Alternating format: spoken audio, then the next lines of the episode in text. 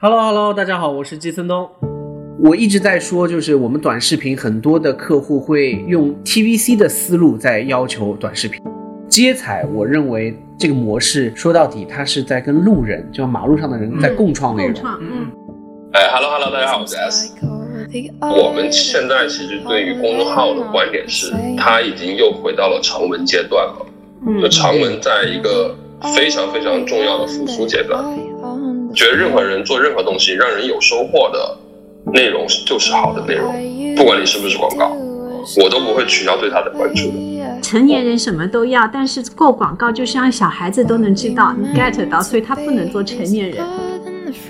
愉悦干货，提供坚果般的无负担商业与品牌营养。欢迎收听 B B 商业与品牌，在这里我们一起聊商业与品牌的有趣故事。我是 Linda 拿铁林，我是 Sean，说一个你印象中比较深刻的一个 GQ 内容创作的一个案例。跳出老东家来说啊，我觉得最近我印象深刻的就是美，啊哦对，这也是我让们让前几期有对谈美到。资生堂的嗯，呃，嗯，我现在不知道他们创作模式，但是我觉得如果这一篇在我们当时去创作的话，其实它更像是一种。呃，集所有人的力量。就如果你的编辑团队有二十人，你拿到这个美的题，就这个题给到的时候，我们整个编辑团队其实是很开心的，因为这个题发挥的空间很大。然后呢，这个题下来之后，可能给到二十个编辑，我们会开一个类似于腾讯文档或者石墨的东西，嗯，每个人会布置作业，就可能你今天要写四条你觉得美是什么的东西哦。嗯，然后呢，这条这条内容会有一个责任编辑，责任编辑会把所有人的作业统计好，去看所有人的作业哪个其实写的还蛮打动他的，然后汇总一下，再给呃创意总监或者是我们实验室的总监 Rocco 这样的角色去让他看。如果打动了 Rocco 的话呢，基本上那这个内容是没有什么问题的。我觉得我从从实验室之外的角度来看，美这条能成为爆款的话，我觉得一是它内容发挥的余地很大，然后第二，我觉得客户管的少， 这个很重要哦。客户可嗯对客户管的肯定很少了，所以它的它的那个创造的空间很大。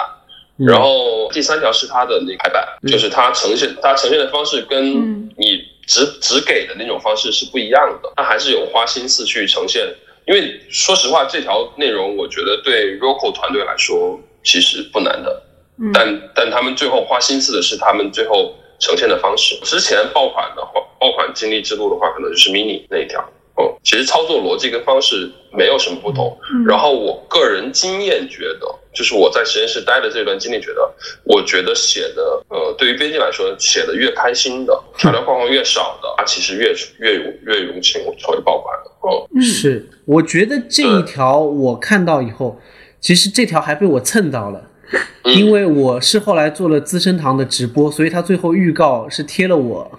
照片，就是我你们如果发现往后滑留恋后面嗯有的有的 就我，哎但 我觉得这条它厉害厉害在它不只是文字编辑，它是美编很厉害，就是你说的排版，而且不只是排版，呃，另外就是它用了很多字体。其实当时我对的很好奇，就是我觉得这么多字体，这这个字体的版权是在实验室这里还是资生堂这里？所以说明我你很是个好奇广告人，我圈里有很是多吧的广告都说这个嗯对字体的对版权买了吗？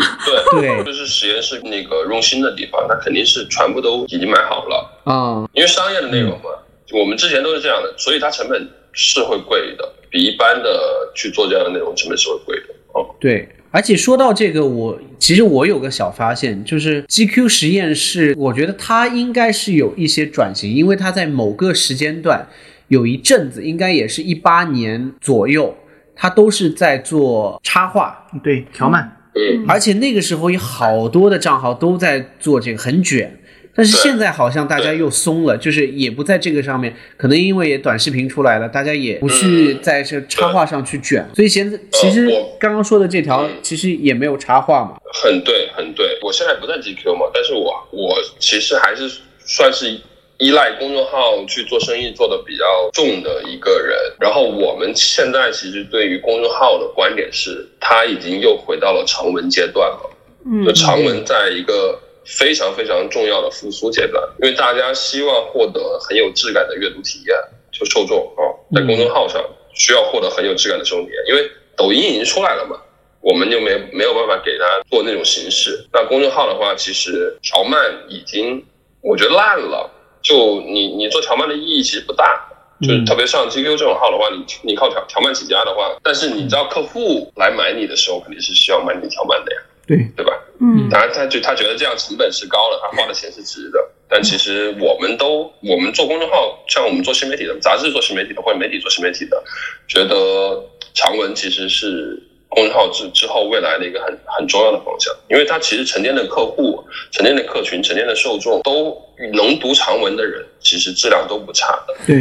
嗯对嗯，当然就是你不能长文最后突然就杀出一个广告这种的，那不行，那没没有办法，没没有谁能接受。对。所以你觉得长文跟广告之间是没有链接点的吗？有，我最近在看，我我不是最近，我去年就已经看叫一叫一个半佛仙人还是叫什么啊，办哦嗯公室，他是专门就是长文做广告，有点像，传人做广告你，就就是有点像之前其实就类似于视频当中，比方说像回形针，它其实是嗯对完全是做一个原生广告，就是这一篇就是专门是的做这就个是品牌科去普定制类的。的那种，嗯，对然后有很多我觉得它三是 G 的效果对，嗯对我觉得他这个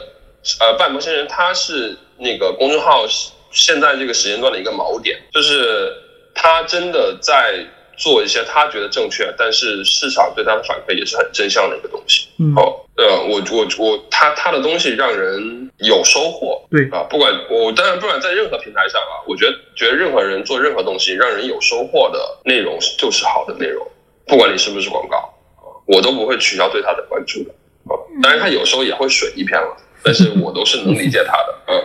嗯，对，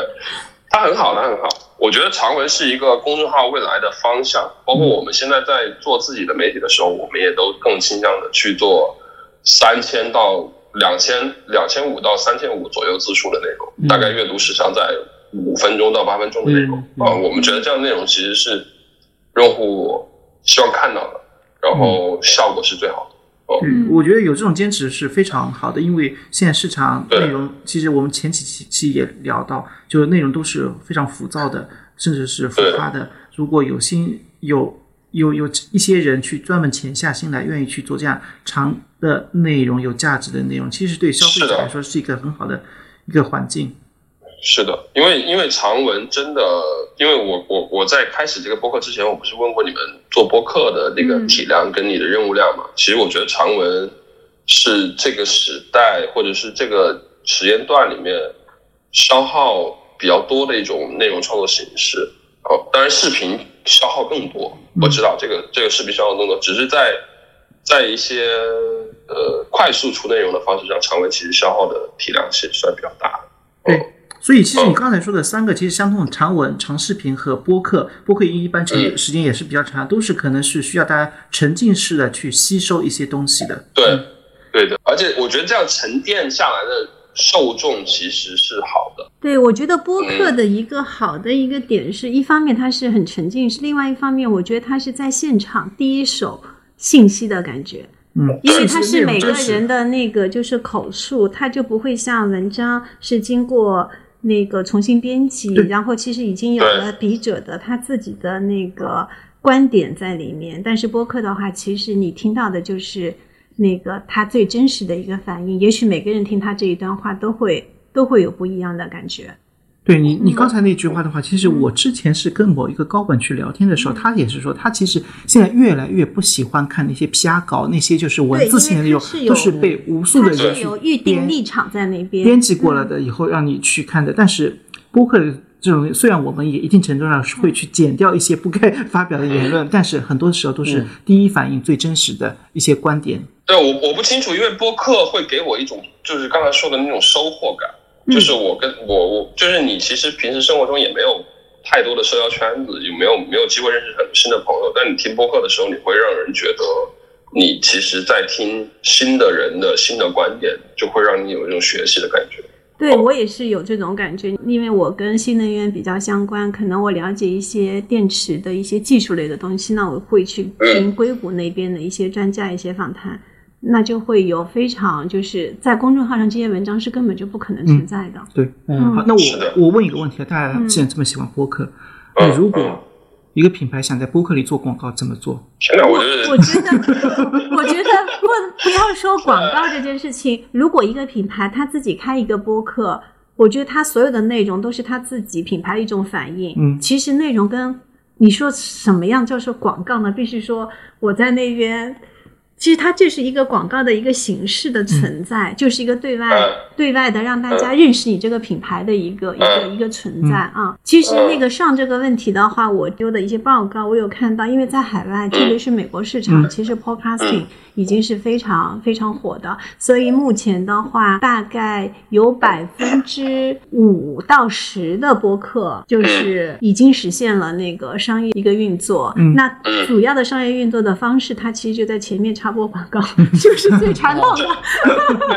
但我我真的有话要说，我真的有话要说。我会看品牌究竟有没有，就商业化内容来说，我会看品牌究竟有没有说出他想要表达的东西。我也会看，比如说东东这样的创作者会有会用什么样的方式把这个他们品牌想表达的东西说出来。但播客呢，刚才我。就是觉得，就如果单纯从口播来说，我觉得是不 OK 的，就我对肯定是不会，就是很不会喜违欢这个和，就感觉对很很硬违和插的那种感觉。对，但我觉得如果真的收到了品牌的 brief，播客的最好的呈现方式是真的要把这个东西聊透。嗯，对，哦、就比如说，就拿资生堂的美来说吧，就我们可能这一期我们就是在聊美哦，我我刚才忽下然一个对我刚其实我觉得很多 B 端的品牌其实挺适合做播做客播的客啊，广告，它其实把一个技术性的东聊透西其实聊得非常的透。对嗯，我我想到总就会是有在人播感客里兴趣面，的。广告形式两有两种，一个是讲品牌故事、消费者故事对，第二种的话就是把某个道理讲透。对的，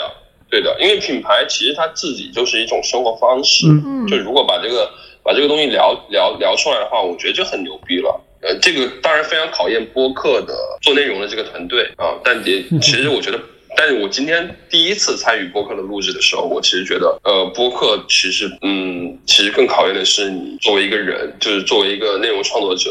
你其实是现场输出的一些东西，对这这很考验你之前的积累，对吧？对，是对嗯对，这个是很难得的。这个 brief 我都觉得很难 下，要聊什么？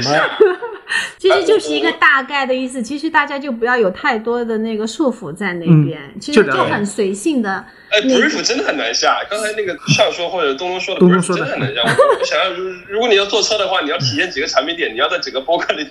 体验到你。其实你你作为内容做内容的人，你是很难去表达的。但这样子对吧其你实就产出来的内容是更加有价值的。对，所以说呢，我是觉得播客如果要做的话，品牌方要做聊技术这些，很难是说你授权给每家公司来给你代理，其实就应该对品牌自己的人自己上场。啊而且你啊，然这后就聊个，技术，你的技术人员就应该来聊，对吗？嗯哎，但你们要你会你们也会查查水表的呀。因为在我的那个就是概念中，其实我觉得品牌要做播客，就自己去建一个播客的账号。嗯，这样可能它比较其直接一实点。它类似于就像你自己有一个抖音的账号，你自己有一个公众公众号的账号一样，然后这些内容你就自己来、来做，然后嗯哦对都是这样 in-house 是在的团队自己对来做。嗯，但这样在你可以邀请一播客里些面会好一点外面的嘉宾过来一起，对的对的一起来做啊。对的就是那个哎，巴这是这是一巴种 solution 那那那对个那个服装品牌，美国的服装品牌就是这么做的呀对，就那巴个比塔还是就就 我 Patagonia，、嗯啊， 对对，这 个我知道。他他哎那那个个牌子播客很厉上害是有一个很有名的一个对电台对叫对巴塔电台，对对对，嗯然后其实特斯拉也有播客啦，但是我去听了几期，实在是太难听了啊，你们我听不下去啊。东东，啊你东有东呢特别想合作的吗？特别想合作的品牌啊，其实好像也没什么吧， 都已经合作到合作了是过你吗们？合作过了，嗯嗯就没合作过的，可能还是就是特斯拉这种，那要么就真是是就是没什么市场预算的，要么就是不合作的，就像特斯拉这种。那你们有没有发现，其实现在很多的品牌方，他们都建立自己的 in house 的团队，其实就是承担了很多以前广告公司的一些职责，特别是日常的嗯那个内容输出的职责，其实都是 in house 的团队来做了啊。嗯我我觉得这里面做的最好的，我个人的拙见是小米。对嗯我觉得我觉得小米在 in house 的输出上，包括他个人大老板的 IP 打造上，其实做的还是可以的。是的，然后其他的像国内新能源的，我觉得真的可能做的不太 好。但我不知道啊，嗯打击了一大片， 对，因为因为你们因为因为因为你们合作的车企比较多嘛，所以我我想跟你探讨这个问题。因为我我觉得互联网企，因为这种东西其实 in house 的一般都是互联网企业，他们有钱去做这个事儿，对。但是但是可能让我觉得最 OK 的就是小米，当然我本人不是小米的用户，嗯但我看到它的内容，我觉得是它输出的各方面，包括对对它老板的包装，我觉得是 OK 的。嗯，所以它很多时候它不需要广告嘛，对小米的广告还是挺多的，我觉得它的硬广还是嗯挺多，嗯但它它硬广多，它那个 KOL 合作是不怎么多，因为很多它的 KOL 合作的话，可能就是产品试用为主，就真的是直接的，就很少有那种对些让我呃对怎么说呢？它它不这需也要。是一种广告， 对它其对其实我觉得小米的，我个人认为它的营销还是比较传统的，除了最早之前的那哎个，OK 就是那个用户运营做的比较好，就是一开始的有用户的社群啊这些，嗯，但这个后来其其实实放弃了。其实它走向那个主流，然后走向量之后，其实我觉得它还是比较传统的那个广告的那些打法，是对请代言人对吗？然后就嗯是高举高打我这样的方对式我啊，我觉得它比较稳，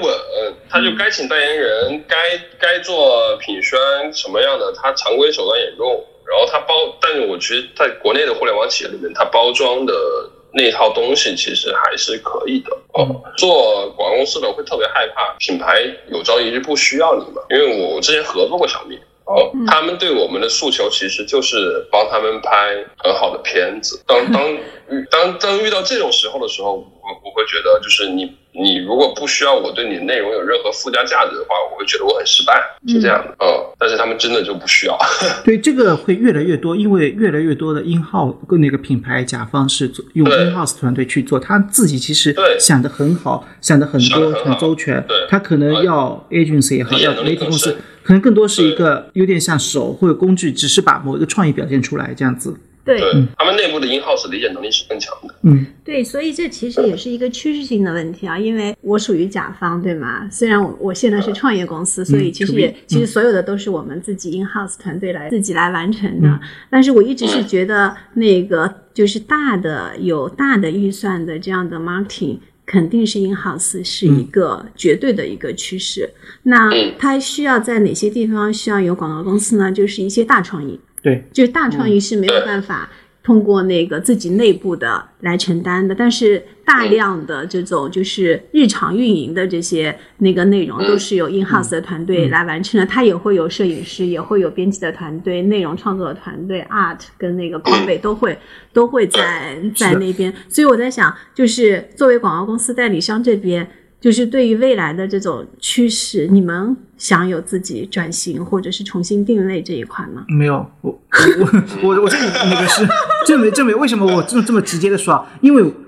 当他们自己想的很好的时候，他嗯需要传播，他传播就需那要你们人作为一个渠道吗？去，嗯因为没有，分发的渠道我吗？们是找人，就啊就有是点去偏做找那 MC，些哎，对 KOL、找 KOC 找东东是吗？就是去找东东这样的 啊，对，这样的人。嗯，对，因为其实这是一个很重要的一块，因为他需要，他有了好的创意、好的内容以后，他需要分发。他但是除了自媒体分分发以外，他需要不同的 KOL 来帮他去说话。嗯所以的话，那就我怎么样可以就是增加价值感？因为如果仅仅是分发的话，我觉得那个品牌团队也是他找个可以分发的人，对对啊他也可以招一个这样的人啊嗯呐、 no, no, no 他那找个个分发的人就好了呀。因为像汽车行业，它其实是需要解读嗯的，就是像这种那个大宗消费品，呃，尤其是汽车里面，现在新能源这块有很多科技行业，那个需要这种嗯这种名词啊，这种它需要那他有 in 这个行 house 业的人去其实对自己的公司的产品理解技术是更加理解的。但是它没有流量，哎没有，那就是说那他你去找，他去直接找东东，就是品牌方的人直接去找东东。还有呢，就是这个很无耻的一句话，就是垫款能力。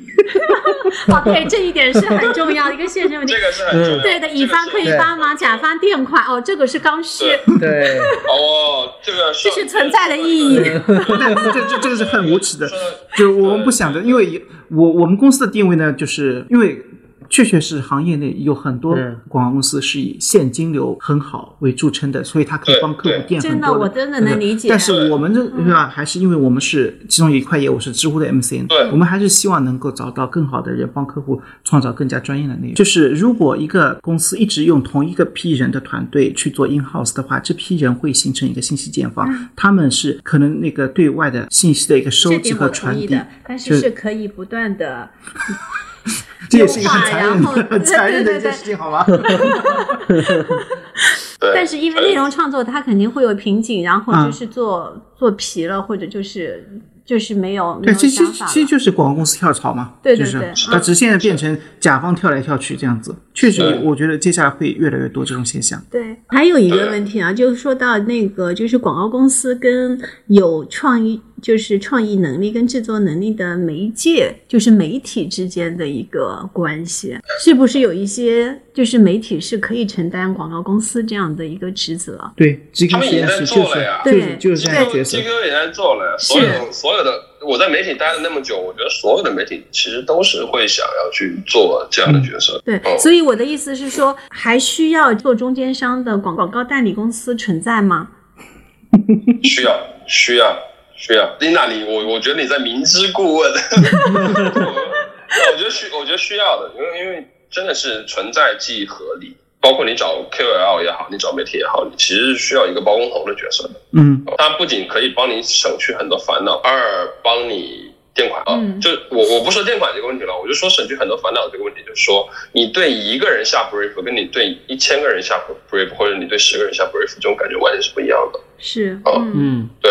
所以所以广告公司一定会存在的。哎所以那个话嗯问问一下东东，你现在嗯接到 brief 来自广告公司和来自甲方的比例大概是绝大部分吧，可能百分之九十五都是广告公司。啊嗯，对，啊，那对呃说明我们还有活口。这嗯百分之五的话，可能它体量还不是很大，嗯但是它可能还挺有钱，或者是一个比较激进的品牌，它刚刚进入中国，嗯或者是一个刚成立的品牌，是它它的是市场比较激进，是嗯，是是这样子的但品牌会多一些，但那百分之五可能会慢慢发展之后就对，会肯定会也发展有对要使用广告公司了。嗯，哎，那你对更愿意跟那个百分之五合作，还是跟百分之九十95%五合作？当然是百分之五了，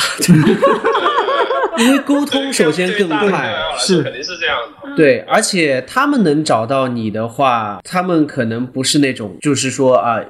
像一百个人呃撒网式的 brief，、嗯对，他可能是重点的。更理解你教呃练，，呃对对对对，呃把你当做重点，嗯，然后这个做内容的话会更顺畅一点，我觉得。但东东你尺度也更大东东你会有压东东你会有压力吗？因为他们对你预期会更大。我觉得都差不多啊，我觉得 不管嗯是百分之五还是百分之九十五，都是一都一视同仁，只是可能中间的这个沟通啊会不太一样，这个压力什么倒就倒无所谓。那跟这百分之五沟通的时候，嗯，有胀气问题吗？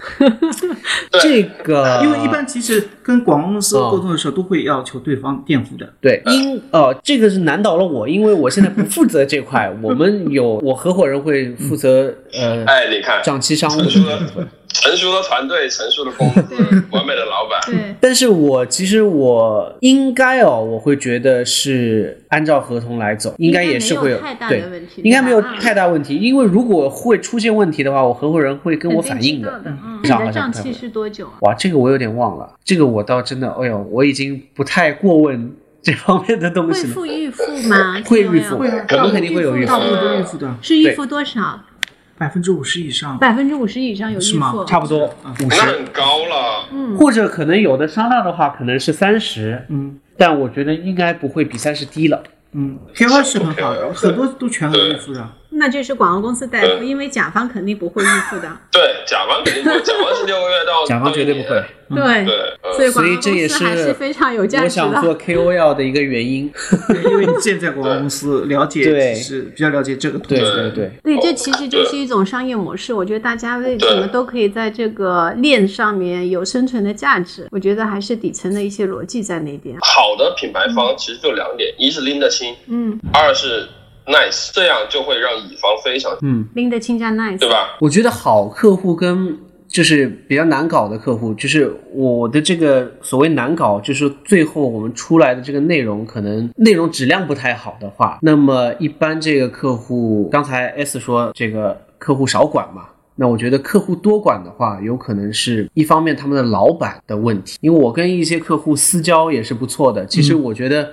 我们在这个审美啊，或者对于内容的这个质量，都是在一条水平线上的。但是为什么他一旦进入客户这个角色，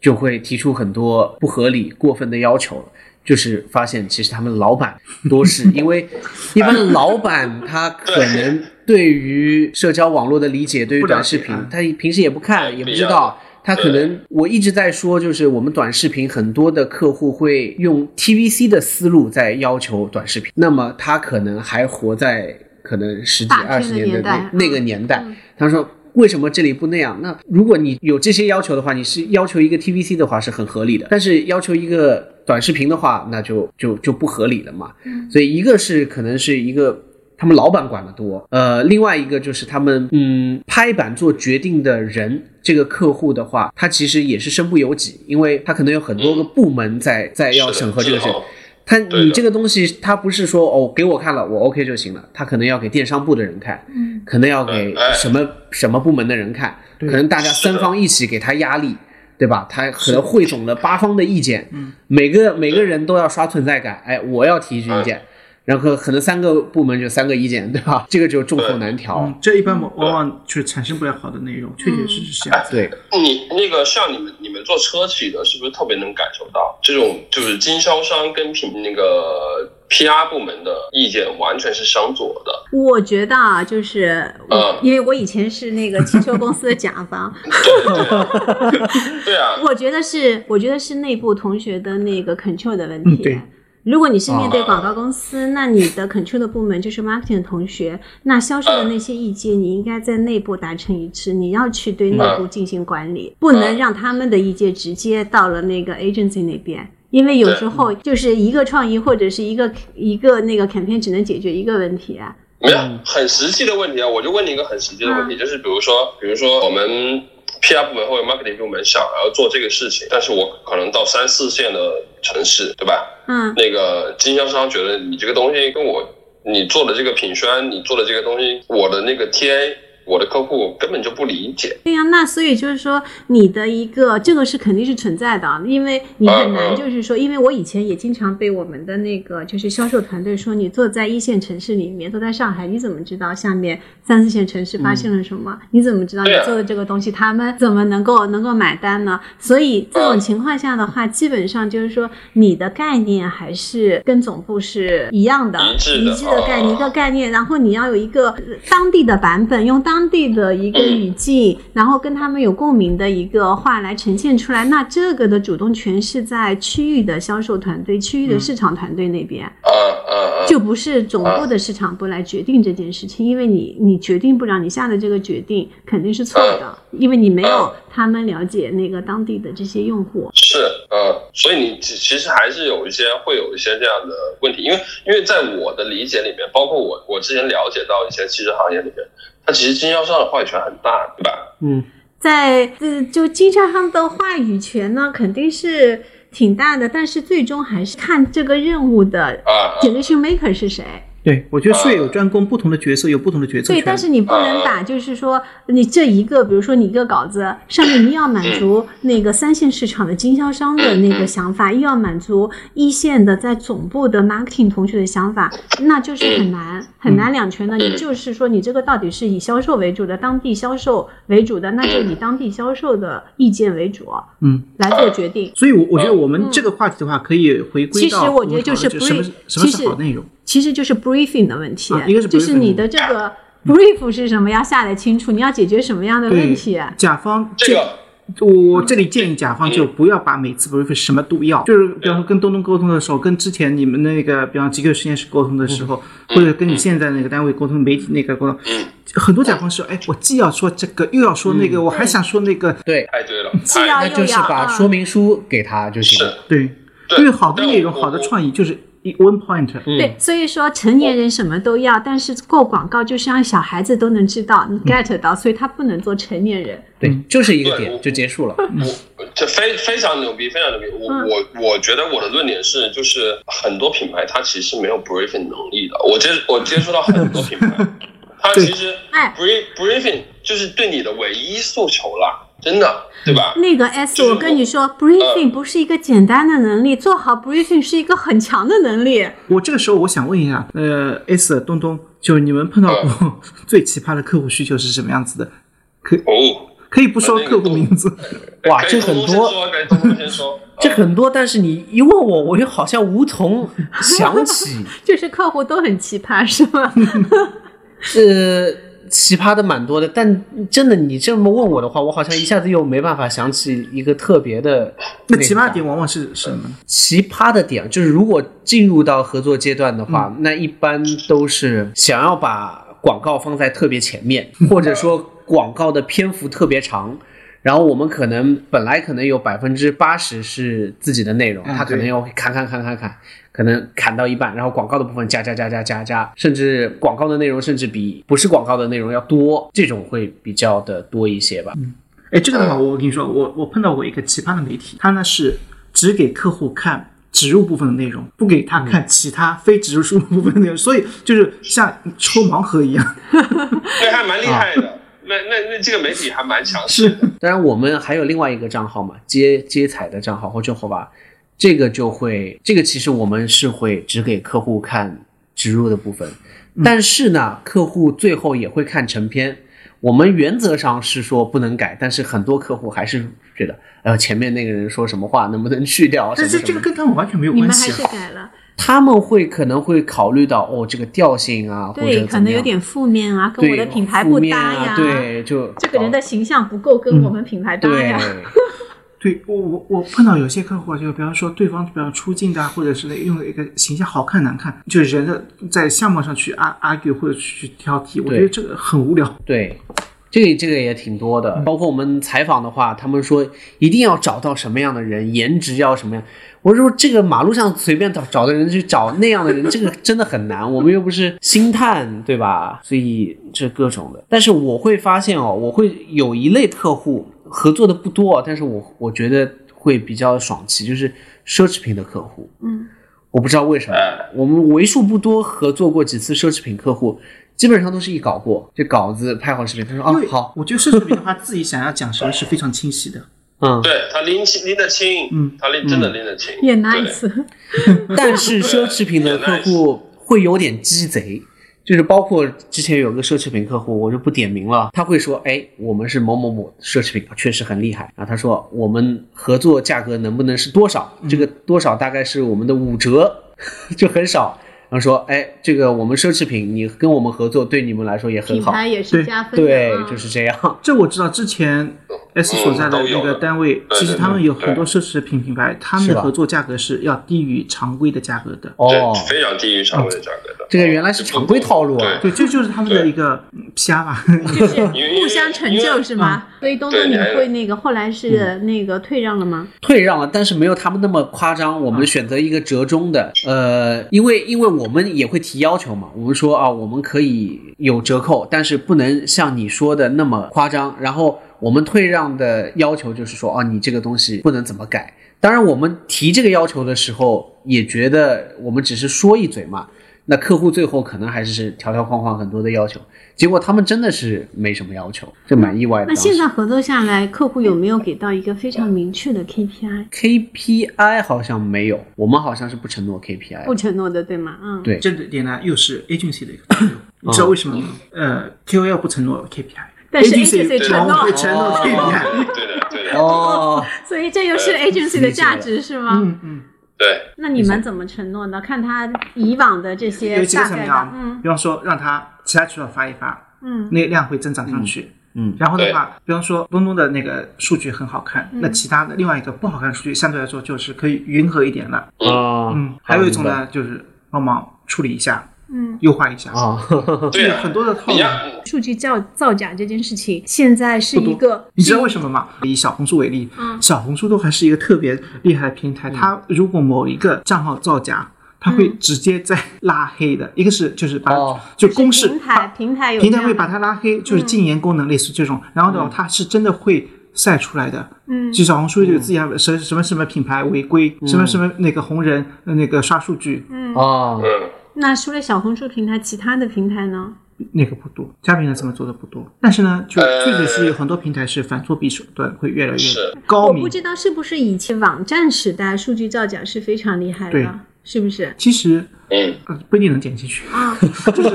以以前那一年代，甚至在在早之前就酷六，嗯就是我我觉得我就们视频播放那些对，那个时候其实是刷的蛮厉害的。有这是一个大家没有公开的，大家都对知道的一个秘密，是对吗？嗯对对，那个视频年代就是初期的视频年代蛮厉害的，后来微信还是能刷，嗯微信公众号是能刷的。最最最最厉害的当然是微博，现在微博还还是吗？微博的数据微博真有的点微博有点太假了。但我觉得微博会会真的会很嗯假，因为你看得出来，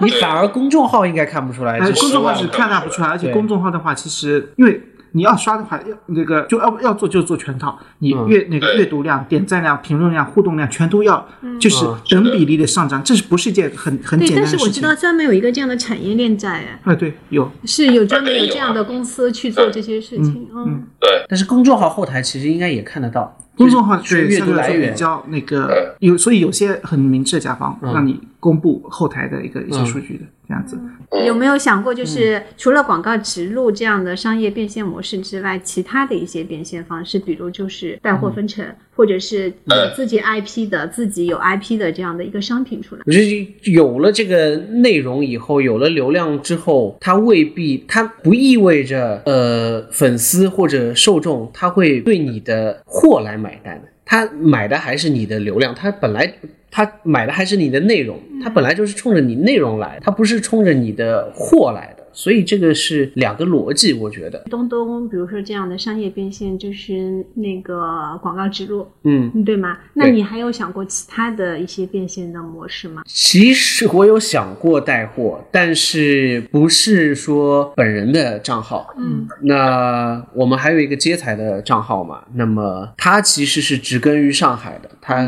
可能有很多本地的东西，那我们可能买一些卖一些本地的东西，这个呃有在酝酿，嗯但具哎体我怎么落实的话，可能要再想。我有一个好奇的问题想问东东，哎，你就说，是就是你你有想过做直播带货这样吗？对我们如果这么做的话，就是直播带货，嗯，啊就在另外一个号做直播带货，我觉得你会本人你本人会出镜，哎，我希望的是本人不出镜，因为确实很 累，因为每天但这播个我受不了呃。但呃这个是好像在抖音一开始得做一波必须可能要自己做嗯啊。就你对个人本你身肯定是有要 IP 啊，对对我可能做个两个礼拜、一个月，再招一个主播来吧。但客户但客户都是买你单的呀。但是因为你是直播嘛，我只要把货卖了就行了嗯嘛。其实就跟那个罗永浩和交个朋友一样的啊对模一样的式。关系其实现在罗永浩就是在他离开之前，其实他大概整个的出镜率都已经低于百分之五了，好像、嗯其实都是对这么低啊对，交个，因为他一开始就知道罗永浩是说我做过几年之后我就要离开的，所以不能跟他个人一个强绑定，所以这是一个非常好的一个模式。所以东东，你可以去了解一下这样的一个模式。 可以 的。但其实我觉得最根本的是带货，还是说这个货是什么，以及跟你这个呃人、跟你这个账号的相关性是什么。 那个有一个问题就是东东这边啊，就是嗯你现在差不多每天都要产出内容吧？也不用，你不用，因为现在我们有一个接财账号嘛。其实老实说，我为什么现在那么懈怠，就是因为很多精力在那个上面了。所以那个账号的话，其实它的前期策划啊什么比较重要，但是它比较好的是不需要去写那么多稿子了，因为这等于说接财，我认为。这个模式说到底，它是在跟路人，就马路上的人在共创内容共。创，嗯，我提供问题，他给我有趣的答案，是，嗯，嗯，这个东西就可以了，而不是说我自己做一个东西从头到尾把稿子给写清楚，给弄清楚。所以其实我现在也不是说每天在要写东西啊，弄东西。但你选题很重要，题材。对，所以基本上都是在选题或者出去采访，然后回来审稿啊之类的。我看你精力微都博放热在上搜面上了好几次啊了。对，所以这个还是选题的问题，就是把选题选精彩，嗯，就比较容易上热搜。所以就是说你那个就是保持源源不断的内容的产出，所以你就找到了接彩这样的一个模式，对吗？嗯其实等于说这个灵感其实是在定了一个主题之后，出不出彩其实是跟路上的路人一起共创的这样的嗯对一个、一个过程。当然也有一些策划，就是我们预期他会说什么，嗯或者我们引导他可能说到什么样的内容上面，然后我们会采访什么样的人，比如说我们这一期就是要采年轻的女孩子。嗯，或者这期我们就是要采老阿姨，或者这期就是要采白领，哦，这期就是要采学生，嗯，这个会可能会预设好一些东西。跟我们预设的一些反馈会比较的接近一点。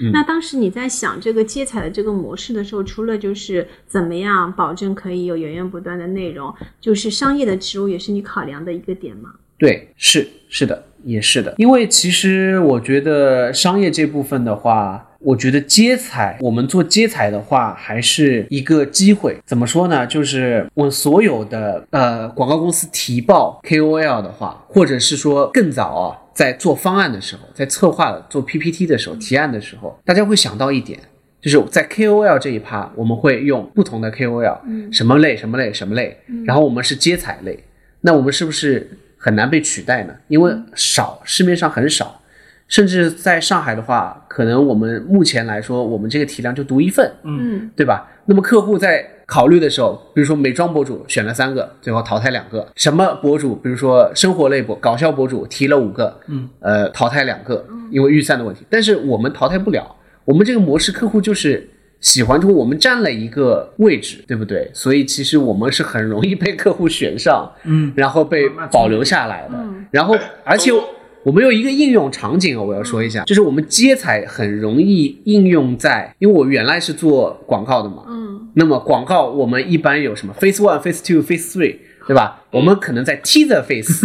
做一个接彩，问一下路人对什么话题有什么看法，对吧？很容易成为这个场景，我们很容易出现在 PPT 的这一页的这个部分。所以其实我会觉得，我作为一个以前是广告人，我会觉得，哎，我可能会在这个 PPT 的这一页，所以我觉得我们这个模式会是蛮容易有机会的就。是定位清晰，然后对竞争力比较。但是其实我们真正执行起来也是蛮繁琐的，因为这个不像我自己账号，就是我写个稿子，客户审了啊，就这么拍。对，但是它有很多随机不性嗯确对吧不确定性，有时甚至于我们要约一声，不是说拖哦，但是说可能会约一个，我们我们会说，哎，这个你熟嘛？我们找一个广告公司的人来，或者是就是客户的客户本户，嗯过来就采访他，但是这个中间就会又有很多麻烦的地方，因为说的话都是很随机的嘛，嗯嗯嗯，这个会有会这去这剪种辑麻比较难烦，度会对，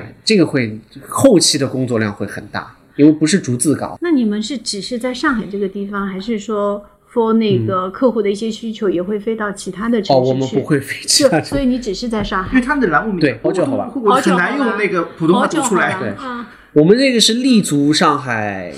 辐射放眼 全国，放眼眼全国，包邮对区，先是包邮区，我觉得对 对对，然后。但其实我们的话题还是就是全国人民会关注的，比如说我们之前做精致男孩，然后大家都会看，但是我们不会跑到其他的地方了，但但是上如海也果是一个你分项城市，嗯对，如果你出了这个费用，我们也是能 跑，也是是。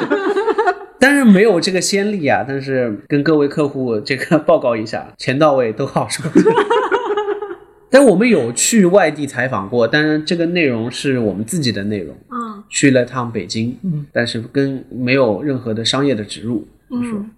等于说你们自己也想开拓一些其他的城市是吗？还是那呃个。话题跟北京这个特别话题契跟合北京契合，因为我嗯们当时想做一个，就是北京人对上海有什么印象啊，哦正好我去嗯北京出差，然后我说我说我说哎，那你们也跟着我，我就拉着团队一起去了，就做了这嗯个，就跑到胡同里面做了，但是也是值得的，因为后来也上热搜了。嗯嗯。嗯嗯嗯，这个看上去这是就是会话上题热点搜哦，对对嗯嗯，我们来聊聊我们的驻场话题。我们一般每位嘉宾都会最后问两个问题。第一个呢，是你认为什么是品牌？品牌是什么？第二这呢，么是深啊你推荐最想合作的品牌、最喜欢的品牌。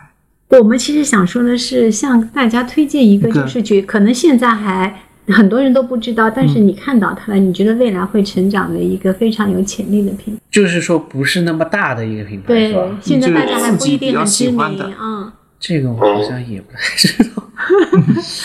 这样子的小规模的品牌，好像我也不是太了那解。你第一个问题，什么是品牌？可以什说，么是品牌啊？嗯，哇塞！你广告公司出来的呀，因为 我我我们的比一比商业与品 牌。但是这个问题问的就是像，就是哲学问题了，我是谁的这种感觉了。嗯，什么是品牌？那从我的角度就是金主爸爸金主爸爸就是是给品牌钱，的， 就是品牌哎，，这我啊 嗯觉得这个点也很好玩。很有我意思觉得也是我的受众吧。嗯就是很多人可能做内容的人会比较抗拒品牌吧，就是觉得哦，我自己做内容不不要有品牌嗯进来啊什么。但是我觉得我有时候我做的一些内容，其实我不只是做给 C 端看的，我其实也是在做给 B 端看的。嗯，对，对，我觉得，嗯，我很多内容，比如说什么精致白领啊，什么、嗯品牌里面的工作人员，应该都是精致白领，就是其实是做给他们看的。嗯，另外你的那个接台性质，其实一定是要有消费者洞察，所以其实我们接彩的有一部分内容也是，其实也是给品牌看的，希望可以吸引到他们的一些注意力。比如说我们做过问路人，肯德基还是麦当劳，让大家选。其实这条内容的话，其实肯德基跟麦当劳是他们市场部、品牌部都有他们不能出注意现吗，到，他们没出钱，我们就自己做啊。 但是他们会看到，看到的话就会注意你，注意你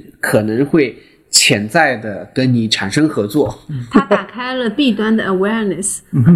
对，所以其实我觉得这个可能是我跟一些 KOL 不太一样，因为我做过广告，我知道品牌他们可能在看什么，在思考什么东西。我觉得，我觉得品牌其实对我来说更像是一种生活方式上的区隔。就比如说，可能三十块钱的 T 恤、三百块钱的 T 恤、三千块钱的 T 恤，对我来说都一样。但你只要穿在身上，或者是用在用在自己的生活中呢，其实就是表达另一种生活方式。就好像那个抖音上最近很火的那个梁家辉说，就别人开劳斯莱斯，你开马自达，当然会塞车。我觉得这种就从某种意义上说明了品牌力跟不同品牌受众的生活方式。当然，这种说法其实比较密，但品牌对我来说的感觉其实就这样。